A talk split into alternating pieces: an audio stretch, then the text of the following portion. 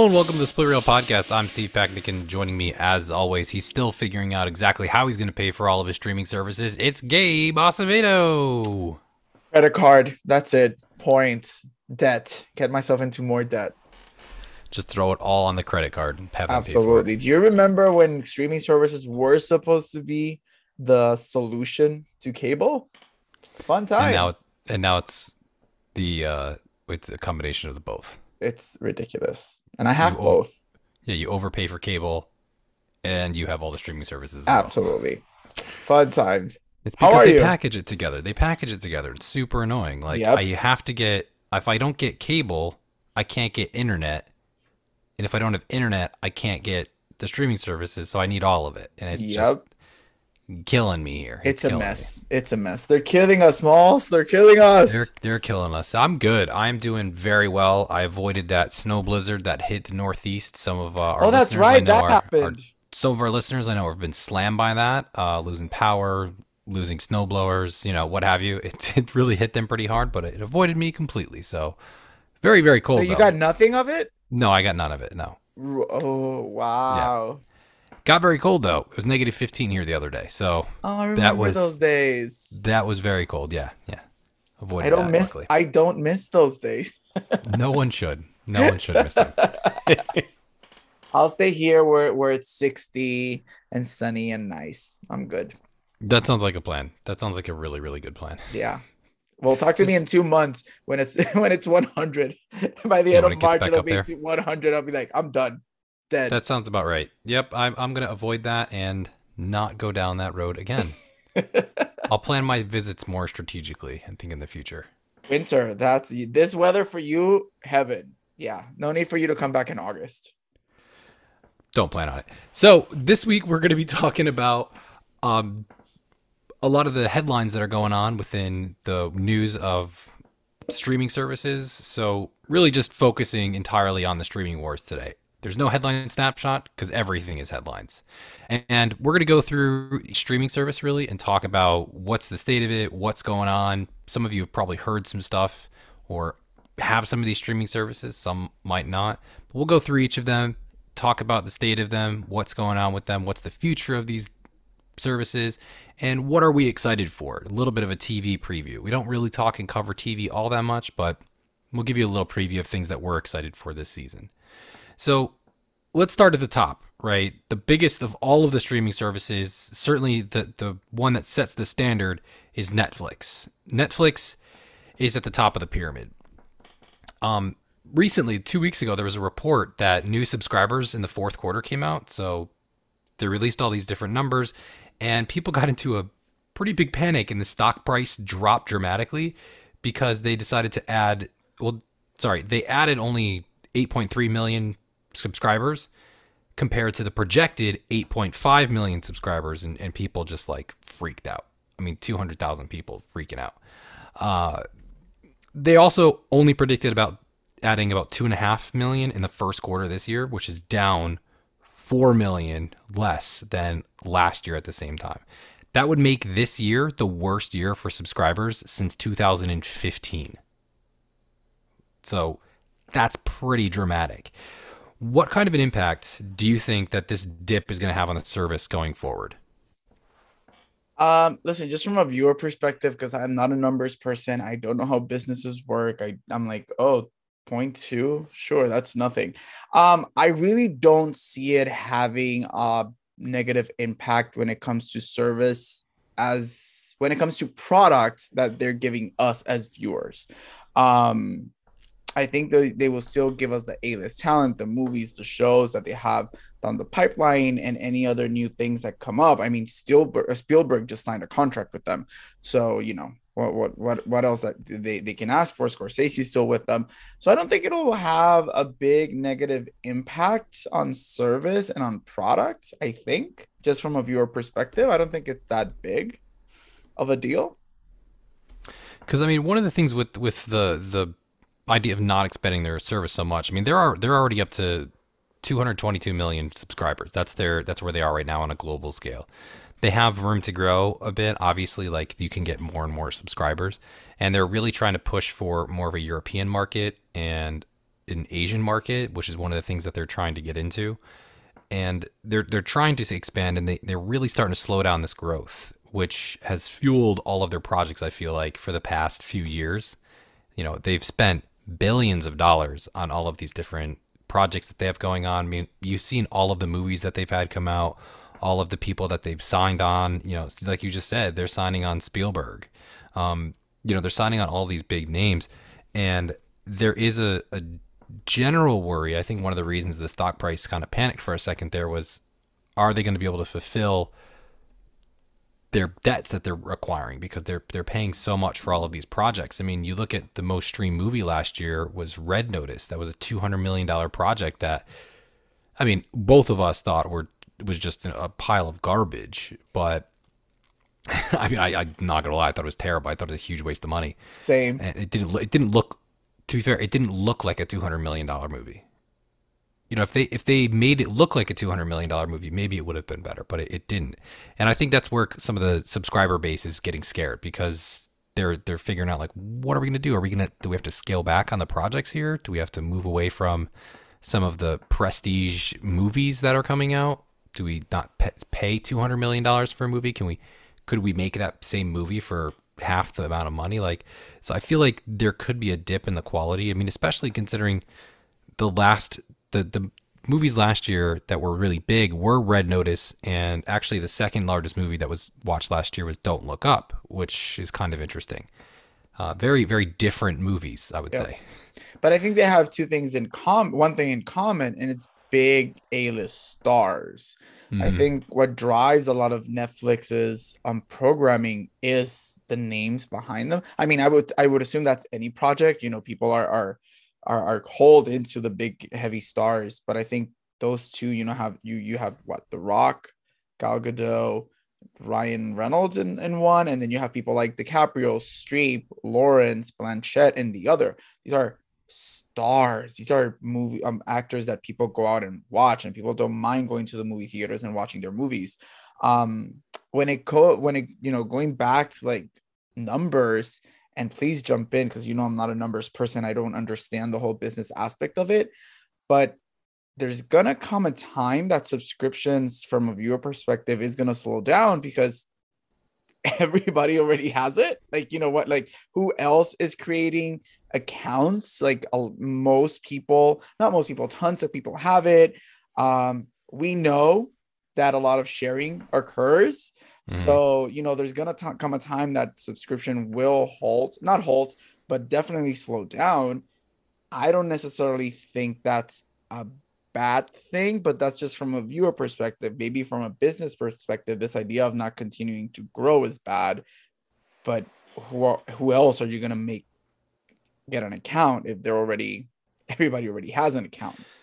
I mean, that's really one of the things that they're trying to figure out. Like, what other what other areas and audiences can they get onto this onto the service? Because ultimately, we're looking at the idea that yes, there are tons of subscribers. I mean, there's 222 million. That's a ton of people. They're trying to break into some of the markets of Europe or markets in Asia, and even in the United States. Like you said, there's sharing markets. I mean, a lot of people are sharing their accounts. They could try and I mean, I could foresee them getting rid of the the sharing ability you know, cutting down and trying to cut down on shareability. Yeah. They've done this in the past with like limiting the number of people that could be watching at the same time. At the same time, yeah. Because remember, it used to be like one person had Netflix, which meant everybody who that person knew had Netflix. Yep. Now they've oh, kind yeah. of started limiting it.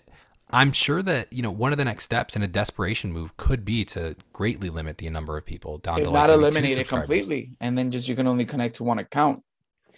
I don't know that they would do just one account because that would that would eliminate households. I feel I feel like four is probably the max that they would go down to. You don't see it going maybe to two or three? No, just because of a household. I'm thinking of a household. If you have two kids and two adults, they could be all streaming something at the same time.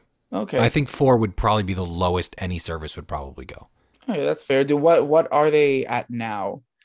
I'm not 100% sure what okay. it is right now. I I bet it is at 4. I'm thinking Could 4, be. but I, I, don't know why I was thinking 5, but sure. Yeah. Yeah, I mean, the other thing too with Netflix that's kind of interesting is the the old guard of their TV series, like these prestige TV series that they've been putting out and like really started and kicked off and launched and expanded the series. these are coming to an end. I think Ozark and Stranger Things are the really the last two series that were the mainstays of the of the network of of the service rather because it's not technically a network but of the service you know you had things like orange is the new black or House house, of of, cards. Cards. and and the, the those types of shows are all done they're done they're gone ozark i think is this is its last season stranger things has like one or maybe two, more, seasons, left Yeah. and those are going away. Those are the things that everybody's talking about. They're the big bumbling ones. With those going away, what do you see being the next step? Because we have a couple of franchises that have been getting some buzz, but do you see these things lasting longer? What do you what what are your thoughts on the the loss of these prestige shows? I mean, it everything has to come to an end. Um, and that's like you said, I, I it would be interesting to go to do a deep dive on what is considered the old versus new guard, because I would consider Ozark and Stranger Things more newish than oldish. Like for me, I the old guard I would feel be like, like, those those bridge the gap to me. yeah, Because those they- started a couple years. Those probably started three or four years ago. yes they started three four years ago so but it's interesting i i think and this is not only for netflix i think this is for streaming services in in general i think as somebody who loves tv and i know that i watch more tv than you although you've gotten you've gotten into tv lately quite a bit which is really good is the limited series format. I think that is the future um and when you look at how limited series has has changed have changed in the last i don't know six seven years they become these mega hit productions that you can get huge movie stars to come in do a six to eight episode arc and be done. You don't have to sign on for five six seasons they win emmys they get viewers they get critical acclaim. You got the big a-list stars who draw in viewers and then you're done.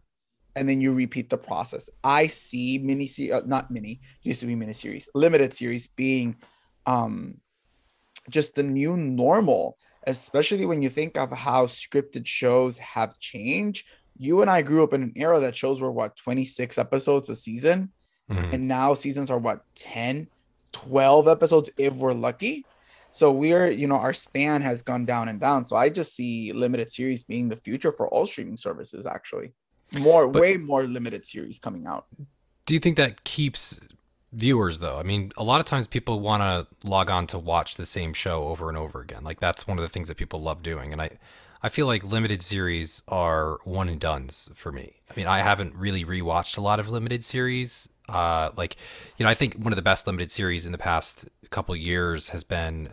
I mean, last have you ever rewatched The Queen's Gambit or Chernobyl or um, any of the uh, American Crime Story series? Like, people don't really rewatch those all that often, you know?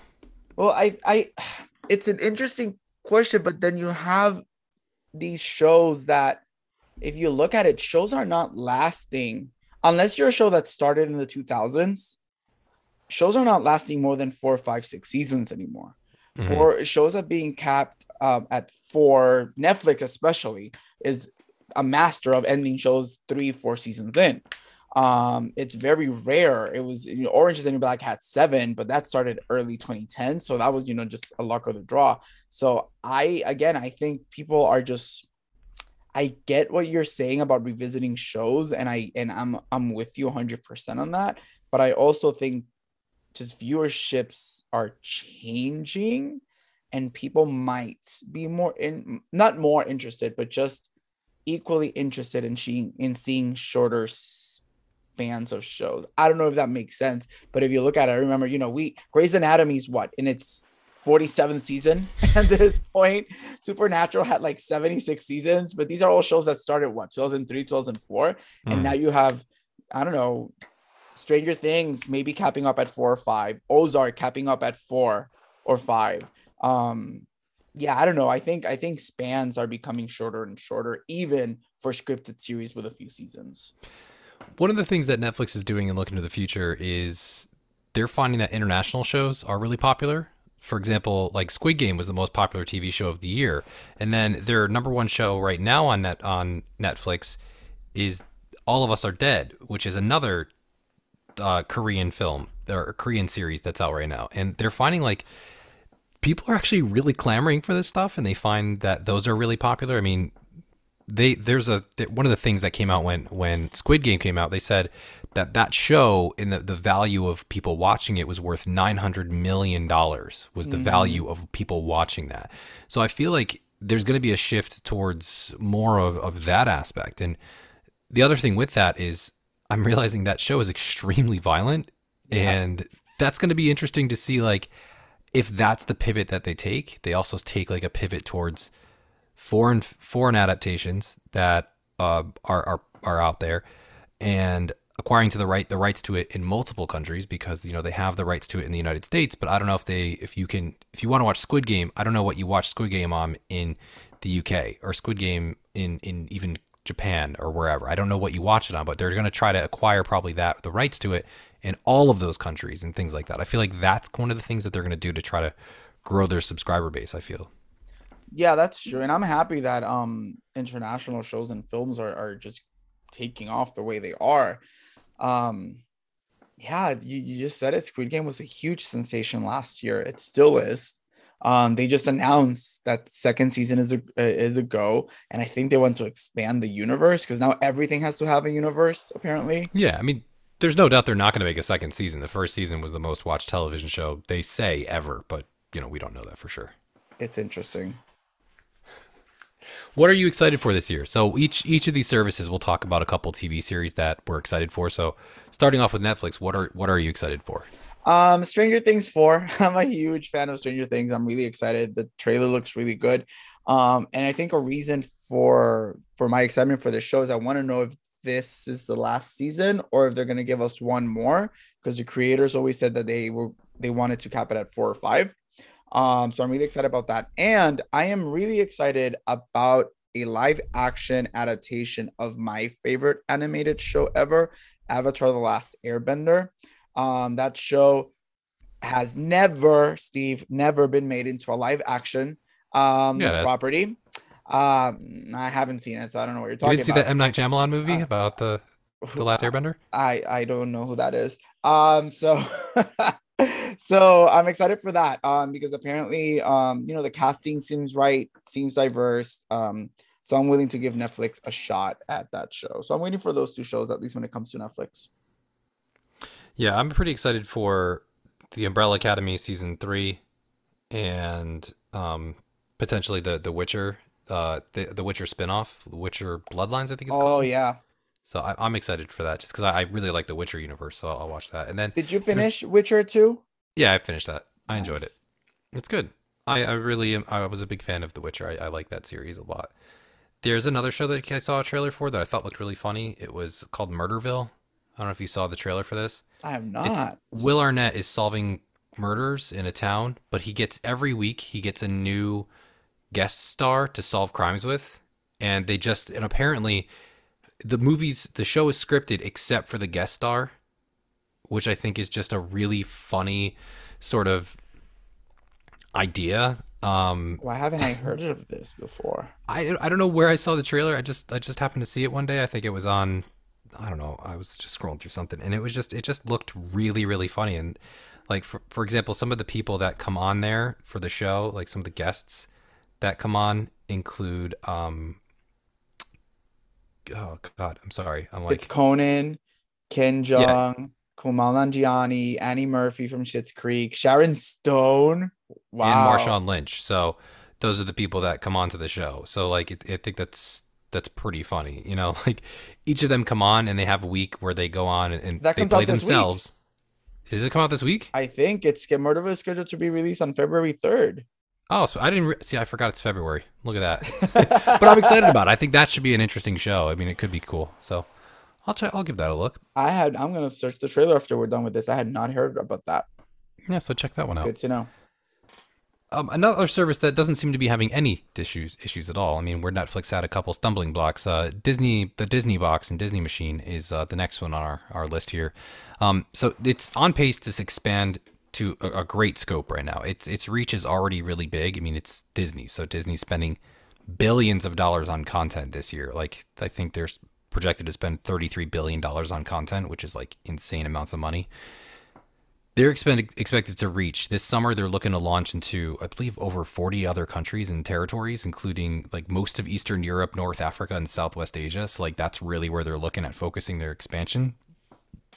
They're already at 118 million viewers, sorry, subscribers, um, and added a small amount in the last year, but you know, it wasn't it wasn't as great of a, a, year as Netflix. Netflix had a bigger spread last year, but mm-hmm. with Disney expanding into multiple countries this year, I feel like they're going to have an even bigger growth, and they're they're growing very quickly to try to compete directly with Netflix. Yeah. And they're they're definitely Netflix's biggest competitor.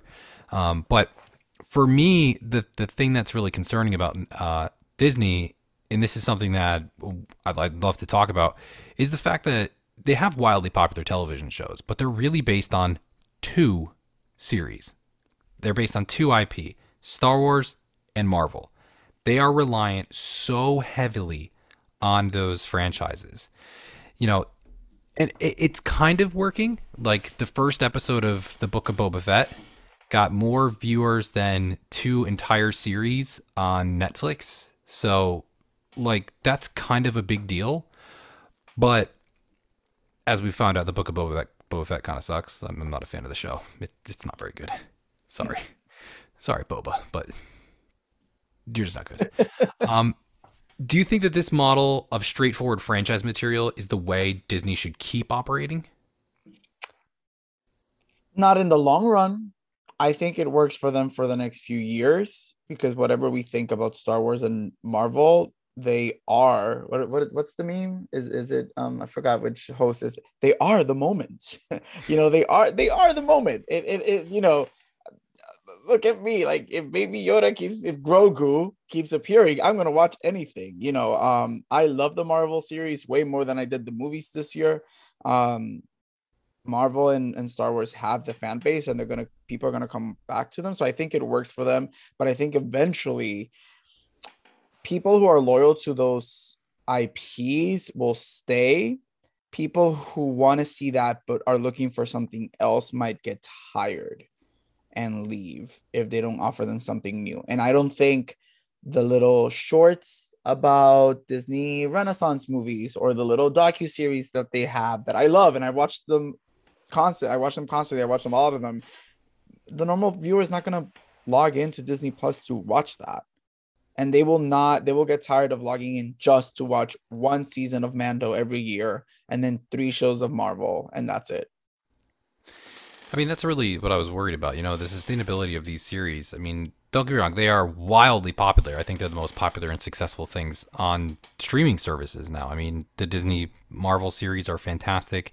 The Star Wars series have been good. I mean, specifically Mandalorian has been very successful. There are other the animated ones like the Bad Batch and things like that not as successful, I think, in terms of subscribers and people viewing it because, I mean, yes, people who are hardcore Star Wars fans will watch it. They're, they're more niche. I, Animated shows are definitely more niche. And that, that's the thing. I am a Star Wars fan. I like Star Wars. Mm. I have never watched them. Yeah. I have not watched any of that other stuff. And I think that's one of the things that you're going to start finding. Like, if Marvel starts putting out more animated series, probably going to lose me. You know, mm-hmm. if they start doing this type of thing, I feel like it's going to start losing some of the base. So, with that in mind, you know, there's a lot of people who don't care about superhero movies, who don't care about Star Wars. They're not really interested in Disney. So, what do you think is the next innovation that's going to come from Disney that could possibly expand their content? That is such a philosophical question. I don't uh I don't know. Well, I think nostalgia. I think a huge test for them this year is the fact that they're they are dropping a few movies or they're in production of a few movies that are sequels to movies from the 80s and 90s. The same with some shows from the 80s and um, and then the same with some shows that are coming out in the next year year and a half that are from movies from the 80s and 90s. I think they're going to try their hand at nostalgia to see if it works and to see if they drops um viewers on their system do you think that nostalgia is going to work? They've done this before. They've, I mean, they've they've remade all of the shows, all of the you know Renaissance movies into quote unquote live action. Yeah. Uh, do you think in they they were they're successful, but I mean they I made they, they definitely back. they definitely made money. Like Beauty and the Beast, Aladdin, all these movies made over a billion dollars each. It's gonna it's gonna be interesting to see how they do in the streaming service per se. I think nostalgia works when it's done correctly. I think nostalgia is a very fine line um, to walk um, because it could get very nostalgia um, and very ridiculous, or it could just go off the rails and be just like, really, that's the only thing you gave us. So it's very, it's a fine line to walk, but I do think it could work if it's done correctly.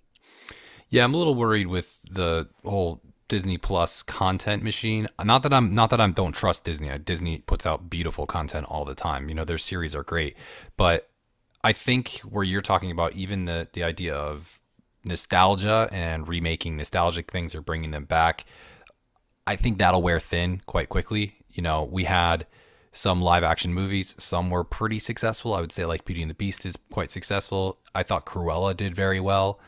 Yeah. Uh, but then you also for each one of those, then you have uh, another sequel of uh, Alice in Wonderland, or you have Aladdin. You have those movies that aren't as successful, and people go, "Why don't they just make something new?" And they do make some new stuff, and I think there are some pretty successful new things. But again, I think they're they're going to be losing a lot of that adult content. I don't think they're going to be getting as many adults. I mean, the adults that have kids, you ha- it's like becoming an essential. You have to have Disney. If you have kids, you have to have it. But there is another market out there, and I feel like they might just start going to slightly more. I wouldn't. I'm not going to say adult series because it's it's Disney. They're not putting out adult series at all. But I feel like they're going to make more more more things in the vein of like Marvel, where they're they're not specifically for kids kids, but they're for like people who are quote unquote young at heart. Um, so I feel like they could pivot to that and maybe mine some of their other IP. Like, you know, I wouldn't be surprised if they put out a Pirates of the Caribbean series or, you know, things in that vein where they start to take the IP of popular series and mine it for other series that are more in tune with the type of Marvel type series they have. But other than that, I mean, I feel like the way Disney Plus is going to sustain is they're just going to drop all of their uh, Pixar things. I think all the Pixar things are pretty much going to the service now. And it's so sad for theaters. Pixar. I feel so mm-hmm. bad for that. And I don't know why they're doing that for Pixar because I think Pixar animation is way better than Disney animation when it comes to movies. Um, it sucks. What you said something that I was thinking of, and it's true. I understand Disney, Disney's brand of childhood and innocence and this and that and i and i love that. I you know i'm all you know i'm a disney kid i love that. But i also think that disney should open their eyes and expand to a broader adult market.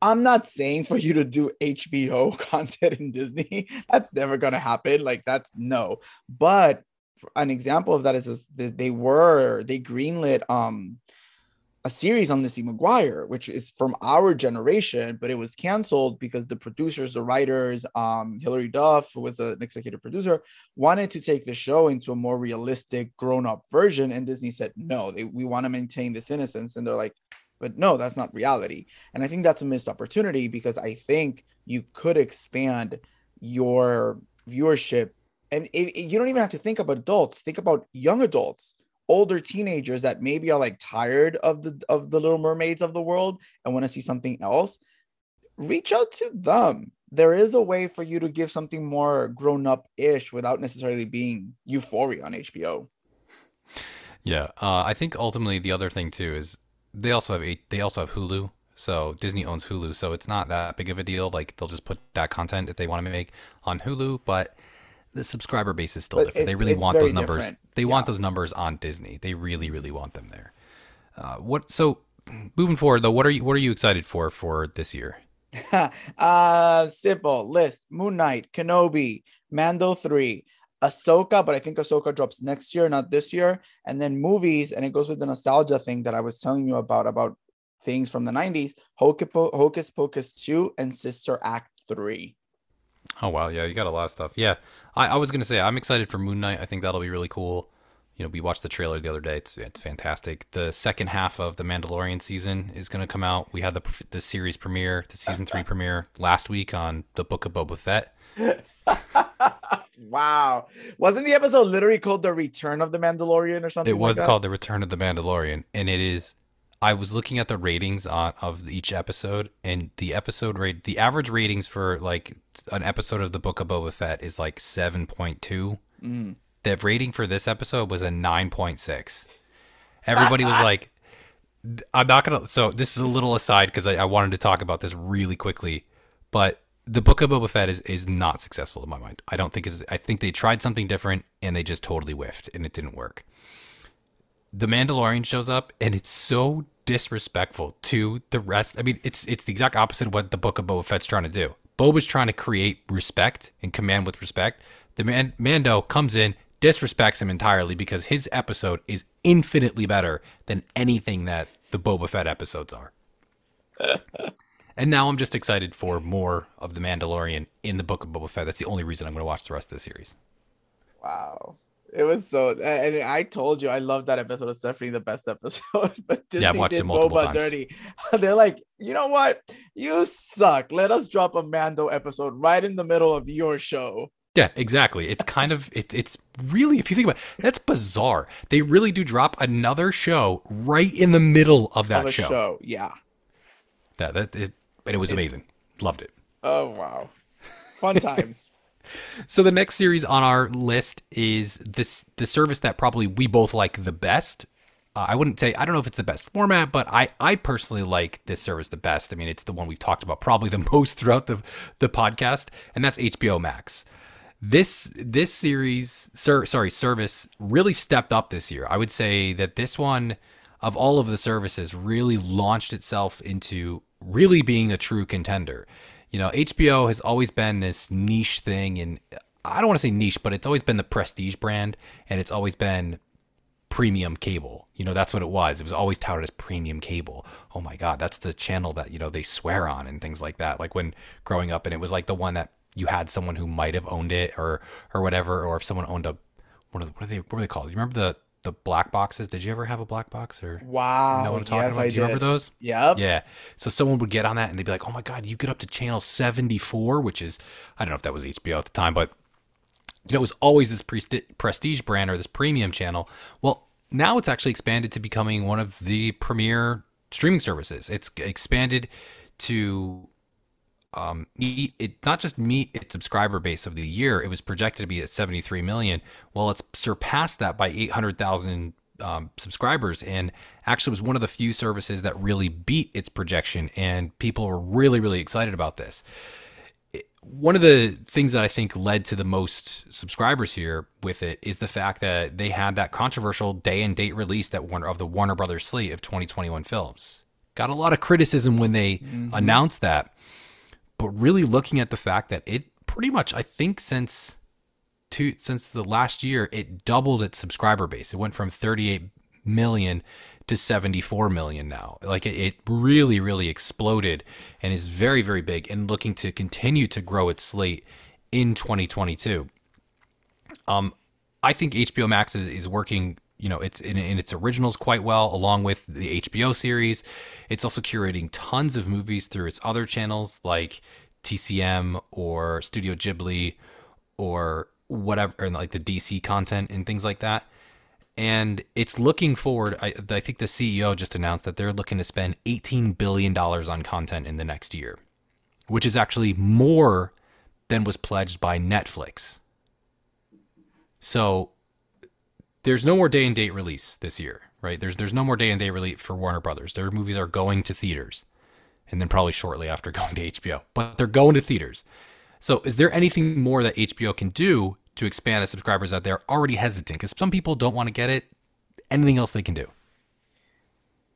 I mean, I think they're playing their cards right. I think it's you know I, I, I did not know about that pledge that you said and what they're doing, which I think it's they're going in the right direction you know, it's, it's I remember when you you we you talk about the black boxes and stuff when we were kids, HBO was like out of reach. Like HBO was, you know, oh wow, that's prestige television, stuff like that. And it's so interesting to see just HBO now, quote unquote, accessible to everybody.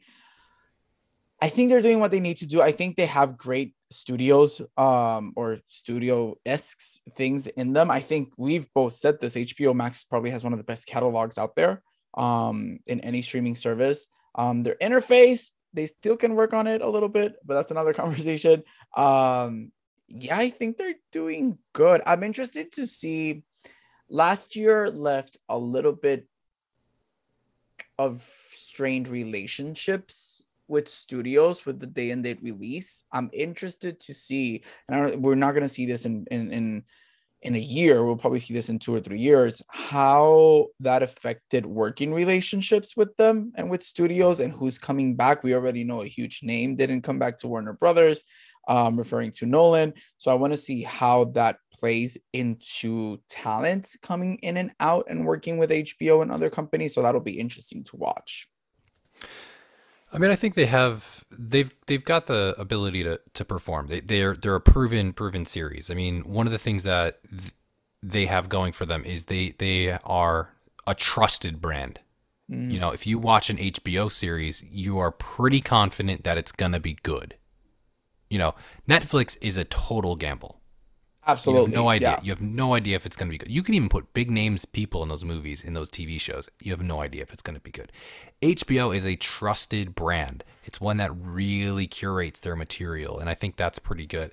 My my worry was the fact that now eh, that it is popular, as soon as all of these services have gotten really expanded and popular, like once Netflix got really big, their content got really watered down.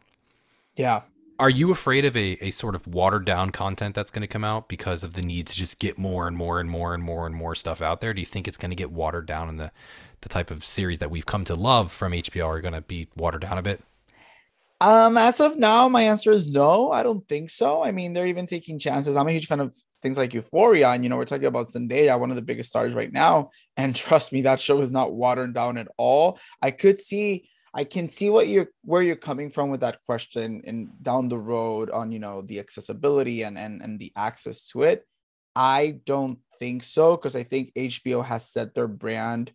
People know what HBO is. People know what HBO does and the risks they take. Um, so I don't think that they'll do that, and I definitely hope that they don't do that because HBO does what nobody else does, and that's good for them. And like you said, when you watch an HBO show, you know at least it's going to be decent and good, if not fantastic. I mean, I think that's one of the things that other streaming services are trying to get to that level. I mean, that's what Netflix would love to be. Netflix would love to be HBO. They would love that their series are taken as seriously as HBO series. And, and to some extent, they have been. I feel like there actually is going to be more of a drop off on that now. You know, I don't know that they're going to be trying to compete at the same level because the things that they compete with don't drive subscribers. Yeah. You know, like I don't know how many subscribers The Crown season 6 is going to get. I mean, got, but the other thing, The Crown is ending and there's no other Netflix series that's right behind it looking to win those Emmys. Where Yep, because HBO, Ozark is finishing. HBO is all about their series. You know, they they have the most watched TV show on HBO's service was um, Game of Thrones. Well, they got a new Game of Thrones series, which everybody's hoping is good. In particular, Warner Brothers is hoping that it, this new uh, Game of Thrones series is good because that's going to drive those subscribers. Succession, yeah. if you put a new season of Succession out, which could a, a new one could come out the end of the year, even though we're just finishing up the last, we just finished the last one, we could get a new one at the end of the year. Yep that's gonna that drives those subscribers. So their their best stuff drives really great subscribers and continues to push the base of their subscribers. And it's gonna be something that I feel like is definitely trusted. I mean, even even even the thing that's interesting is on the service itself, there's a difference. They actually still make a difference between HBO and HBO Max originals. Yeah. Even though they're still done by this, they're put on the exact same platform. You have still that brand of HBO is that holy brand, the the, the premium version. Uh, and anything else below that, if they if they're not sure if it's going to be a hit, it becomes a Max original. Yeah. So which is I, and and and that's a good gamble. And and I think a prime example of that, you know, you know, I always try to I I always tie it to awards was Euphoria.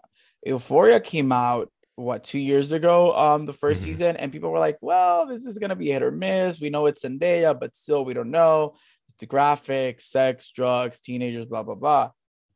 huge Emmy hit. Zendaya winning Best Actress at the drama. She's, I think, she's the second youngest ever to win that category. Only the second African American biracial person to win. And then Euphoria has just become a phenomenon on the show. Um, so I, uh, but but I agree with you. I I, I can see what you're saying. I, I mean, I see what you're saying of the originals versus this, but I think they play it very smart because even with what they may not have faith with that they slapped the original stuff on the the HBO Max original, it's still good.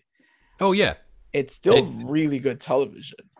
I think what's funny is they they definitely it's really good. Like I, I do enjoy some of those series. Um, like I like the flight attendant. I thought it was pretty good, and they still have other ones that are coming out that are, are going to be great. I think, but it's just funny that they're if they're hesitant, they put it on the max, and it could yeah. still be really good. But they, they they I think they have just a a slap on like one brand. If they trust it, it's going to yeah. the regular. Like that's to, where the the new show, The Gilded Age, is on. Yes, is a, is a, is a new show. But they have a, a, Lakers series called Winning Time: The Rise of the uh, Lakers Dynasty. That's going on Max. so Max, they're not sure yeah. what how that's going to go. So it's kind of interesting to see, and that'll also grow the subscriber base. Well, and, you know, and the the, the interesting thing is that we know that because we talk about it and we research it. The average person doesn't know that. The average person is just HBO. It's just mm-hmm. HBO, which is you know fun for the average viewer. It's like, oh, this show is on HBO. Let me get HBO.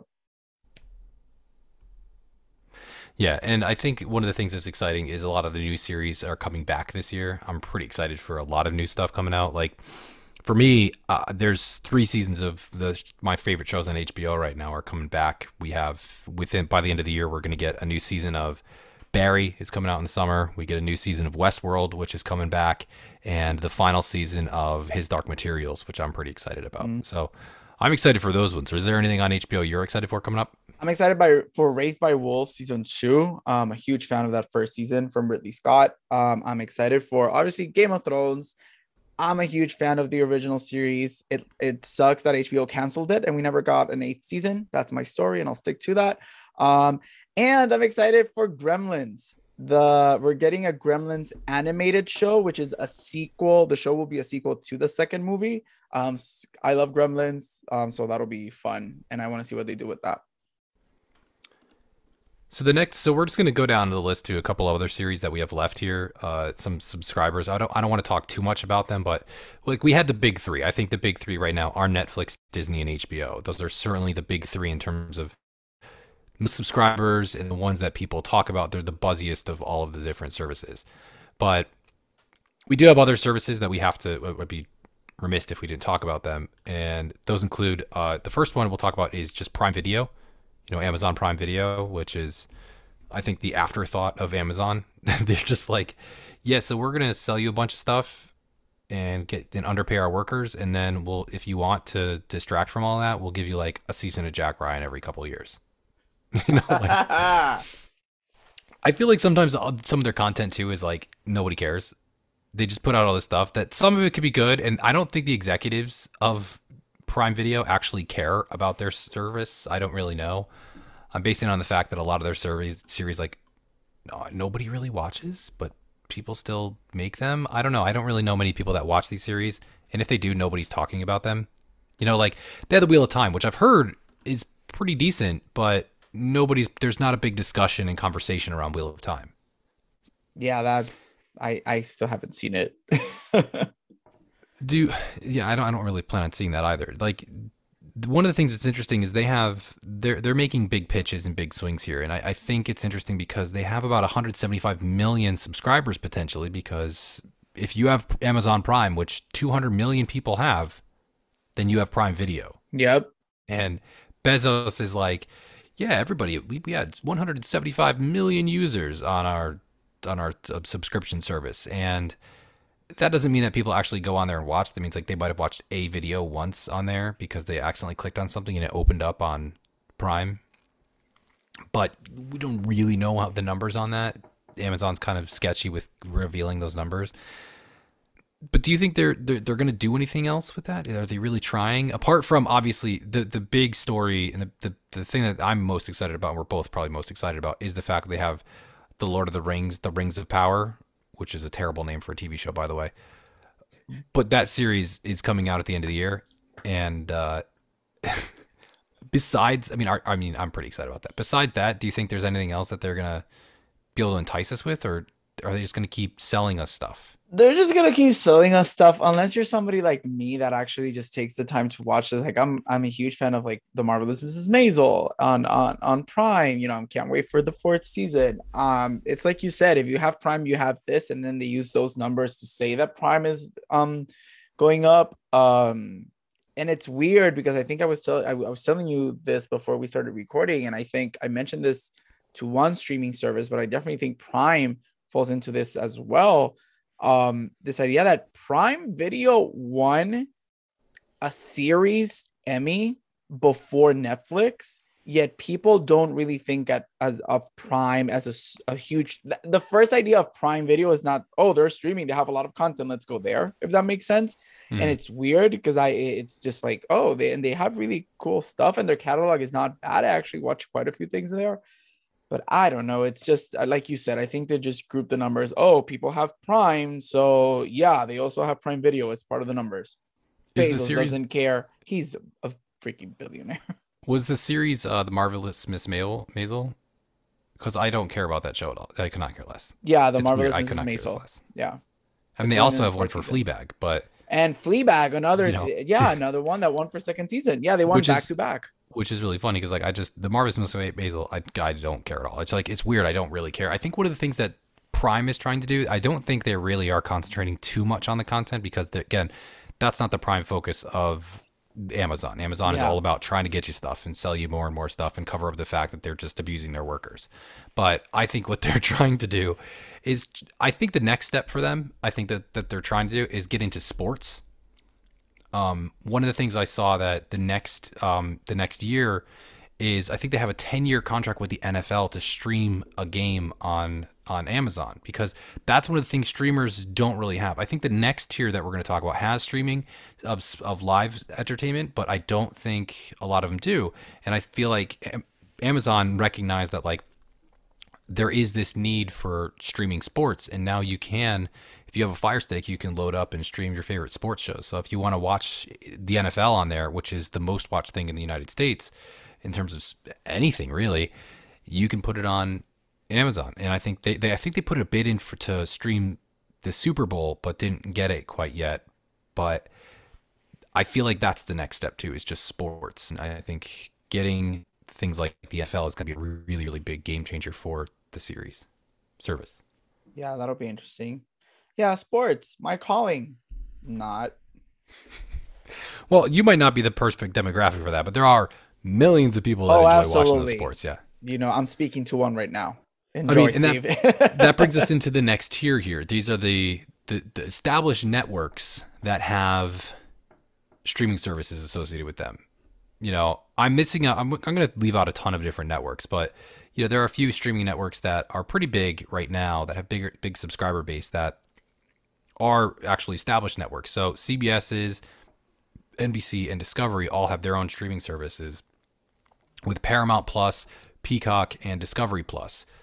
These are all series these are all um, services that are, are quite big right now. Paramount plus is 47 million subscribers which is respectable for a brand new one. Peacock is still fumbling out the block. Apparently they only have like 25 million subscribers only nine of which are paid subscribers that's really really unsettling for them they had and discovery plus only has 20 million these are the old guard of tv you know these were the established brands of television and they're struggling to get off the ground with these streamers. They they actually laughed off the streamers because they have a steady base of, of viewers on each mm-hmm. of those networks. Like CBS is fine, NBC is fine. They have tons of people that watch them. A lot of basically middle America watches a ton of those series, like CSI and um, Law and Order, yeah, all of those shows, all like Survivor, the 911 series, Survivors. That's me. all of those things they're being watched people watch those things they enjoy them they also have live sports so you're getting Yeah. the nfl you're getting um, basketball, Basketball. You're, you're getting all of those things you're getting the N- nhl baseball all of that stuff is going on those networks so they're they're okay with that so their streaming services were sort of late to the game and they were struggling with their rollouts i mean especially the the biggest struggle is certainly Peacock. They were they were really relying on the 2020 Olympics to launch it and be Mm-hmm. the platform for it, and then that stalled because of the pandemic. And then even the rollout of it wasn't as exciting because you had a you know you had an empty arena Olympics in Japan.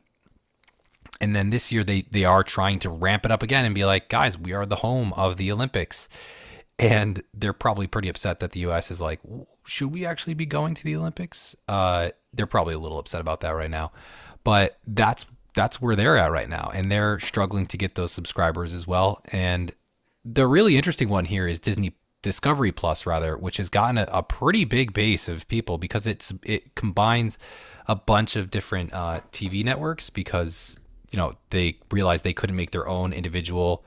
Uh, they couldn't make their own individual streaming services. Yeah. So they combine a bunch of different services together. So actually with Disney, sorry, with Discovery Plus, I keep saying Disney, with Discovery Plus, you get a bunch of channels. You get the Food Network, HGTV, TLC, Discovery, uh, the History, you get Animal Planet, all of these things, and especially one of the ones that a lot of people are looking at, the Magnolia Network, all come on this one streaming service, and it's pretty affordable. So it's it's actually an interesting one in the fold of all of this. But one of the things that I've heard going around is the fact that these streaming services might be on the chopping block. They're not dedicated to the, the people aren't really dedicated to keeping them, and they could be bought by someone. Even right now, no Warner Brothers. Warner Brothers is in talks with merging with um, uh, Discovery and selling off HBO and merging it with Discovery. That's one of the thoughts. Uh, there's a thought that Disney might, you know, why not Disney buy Peacock? Disney buys everything at this point. So What what do you what do you think is the most likely of all of this to happen, and what would that do to the streaming landscape? I don't think they'll be closed or eliminated. I, I could see mergers. You know, we're in this era of mergers. You know, AT and T and Warner Cable and Disney. You know, all these things are being bought and and and whatever. So I can see bigger house companies coming in and buying. My initial gut, like I just screamed, is Disney. Disney's the one that probably has the most money, um, and is the big conglomerate out there in media right now that could probably buy any of these. Um, yeah, but I can just see them being bought and absorbed and put in one of those platforms and become something new under another banner or under the umbrella of another app. Which one do you think is the most likely to go right now? Um, it, I mean, uh, choosing just to choose one, Yeah, Peacock. who do you think it would go to? What's the most likely to buy it? What do you have in Peacock? Peacock is just like cable, right? Um, Well, Peacock is NBC Universal. NBC Universal. Yeah, that's who owns it right now. It's NBC Universal owns it. So that Oh. has all of the content from NBC's back library, all the Universal content, all of that stuff. Warner Brothers. You could see it going and, and combined Yeah, with HBO. Yeah, HBO. I could see that being combined with HBO. I don't see that going to Disney. I could see that going with HBO. I mean, I think that's a pretty likely one. I mean, I could see also Paramount because Paramount is another studio, and like it would be interesting to see a merger of Paramount and Warner Brothers Media combining. That would be a really cataclysmic thing because you look at it, then you get a huge merger of content onto one network there. I think that could be really interesting. But the thing for me that would be the most interesting for it would be the fact that like if HBO were to buy something like that and acquire any one of these networks, it greatly expands it and, and changes the landscape of what you can watch. Like if one of the things that HBO could do to expand would be if you take Paramount, you get obviously all the CBS content, which means you get a really popular franchise that CBS owns, which is Star Trek. You get all the Star Trek content, move Yep. that into the fold there. And you can start incorporating live sports because CBS is, has a bunch of live sports, and Paramount Plus, is particular, has live sports. They have a lot of soccer content on there, which is pretty good. Um, Peacock also has soccer content and can use that as leveraged into if they want to go into if if say Netflix really wants to get into live TV, they could acquire it and somehow incorporate that into the service, would be interesting. But I think Discovery is out there because it, its catalog is huge. I think Discovery has a really interesting catalog out there of shows that like, you know, you used to watch all the time. Back when those channels used to have actual content on it as opposed to reality TV shows. Like I don't know if you remember, but History used to actually show history. Yep, You don't you know, remember that? I remember Uh, that. I do remember that when I was a kid. Those things could be back on streaming, and that could be really awesome to just get content. And like those could go to any of them, and I, I would be really excited to watch that. I think that could be something that's definitely on the chopping block. And you know, who knows? Maybe even Prime Video could be like, you know what, we're gonna buy Peacock because we're worth a you know trillion dollars or whatever the whatever Amazon is worth nowadays, and just buy NBC entirely, and just put that into its service, and just say, yeah, now you can. You know how we were trying to negotiate for football? Well, now we got football, all of it. So there you go. It'll be interesting to see what happens.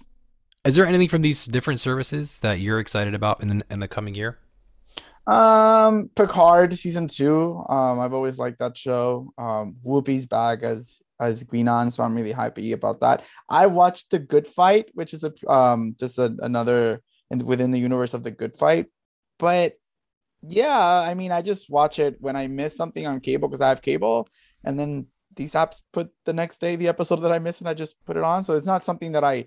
There are no. There's nothing on it that I need or that I constantly watch. Yeah, I feel like that's the thing that the, the content isn't really there yet. Yes. I, I'm we're both excited. We talked about this earlier, but Paramount Plus does have a big series that's coming out in a couple months, and that's the Halo series. yeah. I think that's actually next month. I believe it's coming out in March. The trailer just dropped. the trailer's dropped and it looks incredible. Uh, by incredible, I mean I'm actually really scared. But uh, if I'm honest, it looks like they did a great job of making the video game a TV show. yeah. But I don't know what it's really going to be about, and I'm a little bit nervous about that aspect. So I don't know. I'm really excited to see it. Uh, you know, I'm a huge Halo fan. We'll definitely have an episode talking about that series. So I'm really, really excited to see what that looks like, and that might actually get me for it. And I mean, I'm also excited because both Paramount and Peacock have soccer, and you know, Liverpool's in the Champions League, so I got to watch Paramount. thing. Liverpool's gonna win the Premier League, so I got to watch Peacock. So it it they got me regardless. Our last service that we're going to talk about here is Apple TV Plus. This is the service that's on the outside of all of them. They don't have any things that are not originals. That's the thing that makes Apple TV very different from every other service so far. They have nothing but originals which is an interesting way to go about it. And also, it's a you know multi-billion dollar company. They they don't care about actually. This is a, the, the immediate immediate afterthought of what's the next iPhone going to look like, and how can we add mm-hmm. another camera onto the back of it.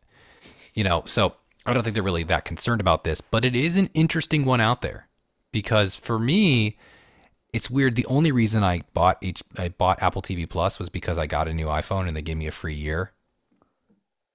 And that's when I discovered Ted Lasso and I realized, "Oh wait, I can watch Ted Lasso on this." And then after it was over, I canceled Apple TV Plus. And then a new season of a new season of Ted Lasso came back, so I re-signed up for Ted La- for Apple TV And I just forgot to cancel it. I still haven't canceled it yet. I probably should. Um, but it's really interesting. Like what what is the real growth future for this network if there is any? Uh, listen, I this is I don't know. I don't watch anything there except Ted Lasso. I think it's it's in the vein of Amazon and Prime. You know, it's a secondary thing. It's a thing that comes with your laptop purchase or your iPhone purchase or your iPad purchase. It's there. Um, and I think they use I would assume they would use a lot of like, oh, we sold these many iPhones and since we gotta give you a subscription, we have these many viewers in our platform. But I really don't can't think of anything that stands out apart from Ted Lasso, which is just one comedy. So you know, it did make that splash. It joined the the, the series wins. I don't know because for me, out of I watch more Paramount Plus and Peacock than Apple TV. Like for me, Apple TV in my world, it's the non-existent um streaming service. I mean, well, the, one of the things is you're not a, a dad because it has dad movies on there, like a lot of them. like Tom Hanks is just churning out the dad movies on the network. You know, he's got Greyhound, he has Finch, like he's just making all of these different oh, movies. Oh, I saw are- the trailer for Finch. Yeah, that's I, right. I feel like it's becoming the dad net movie network, which is The not a bad lane to go down. Yeah, it's not a You know, bad make, lane. Make more movies about submarines and and wo- and like who knows? Maybe they'll have a Master and Commander series. It's like all the- just all make about wooden ships. You know, like the Ford versus Ferrari movie. The dad. yeah, all of those. Put put Yeah. all of that's that's the network they're gonna go down. Wow. No, but it's interesting because one of the things they're investing in, interestingly, is movies. They're they're becoming strip distributors for big movies. Like, uh, not more recently, there hasn't been a, a ton, but like they just put out the the tragedy of Macbeth. They were the ones that released the tragedy of Macbeth on their service, and we both watched that. We were really excited about that. And this year, they actually have three movies at least that are really really anticipated. You have um, a Will Ferrell and Ryan Reynolds movie where they're doing a remake of A Christmas Carol, which is, I mean, Will Ferrell is probably playing Scrooge, which is going to be hilarious probably. Um, couldn't care less about Ryan Reynolds anymore. I'm done. I'm, I'm signed off. Don't care.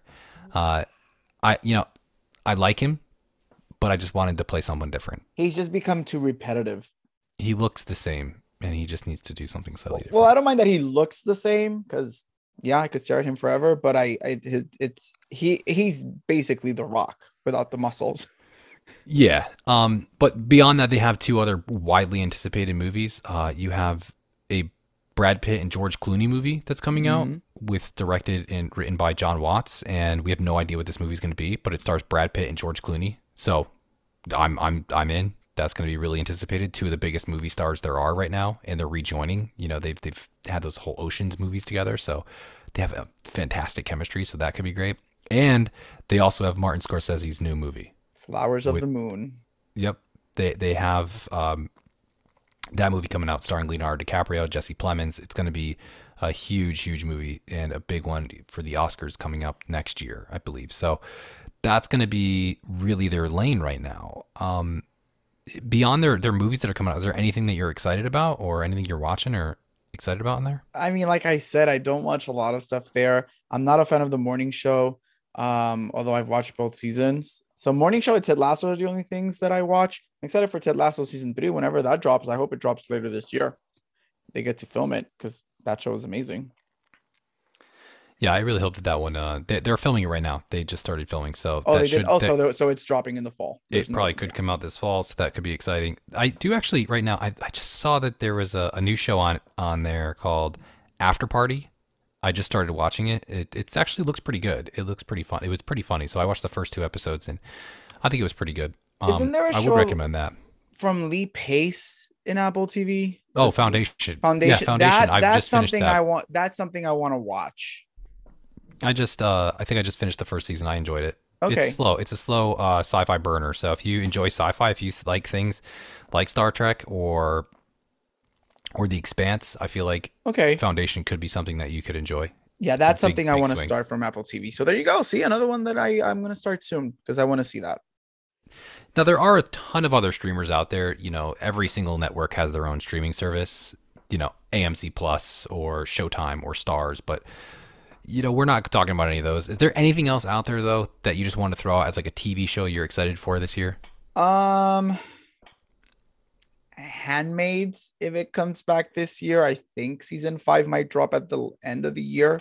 Um, it's from Hulu, um, which again, it's like compare it to Prime and to like Apple TV, these streaming streaming services that win big awards, and they they have one or two great shows, but people just forget about them. But I'm excited about Handmaids. You know me, you know I love a nice, dark, depressing tale. Um, so yeah, that's that's pretty much it. I think I've covered everything from most streaming services. Oh, and a small little show called Love Victor from Hulu as well. So I actually do watch Hulu quite a lot.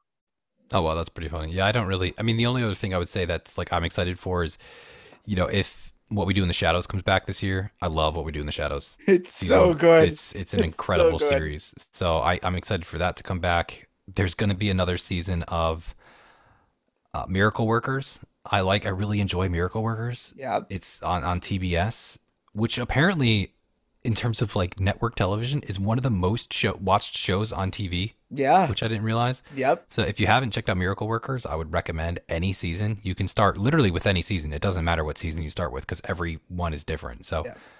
I'm, I'm excited. Did for you see that he's playing Al Yankovic? Yeah, weird. He's playing Weird Al. Yeah, I saw that. That's, gonna amazing. be so if, good. If you don't know who we're talking about, we're talking about Daniel Radcliffe. Is Radcliffe going to be playing. Yeah, apparently he's going to be playing Weird Al. Um, in a biopic on on Weird Al. like, I mean, I mean, come on, you, going to love that. I mean, this is what we want, right? I love that he's like, listen, I get royalties from Harry Potter for the rest of my life. I can do whatever I want when it comes to projects. And he's really good in nine out of 10 of his projects. I'd say I- uh, really talented and really good. Yeah, he's a terrific actor. I mean, what's really funny is like he's playing Weird Al, but in, this is a Funny or Die production that's going to Roku. I mean, talk about like doesn't care. He's not looking for money at all. The guy No, is he's set. not- he's yeah. he's just he wants projects that excite him that he's excited for. So, uh, a good more power to him. More power to Daniel Good for Radcliffe. him. Shout outs to Daniel Radcliffe if you listen to the pod, which I doubt you do. But shout outs to you.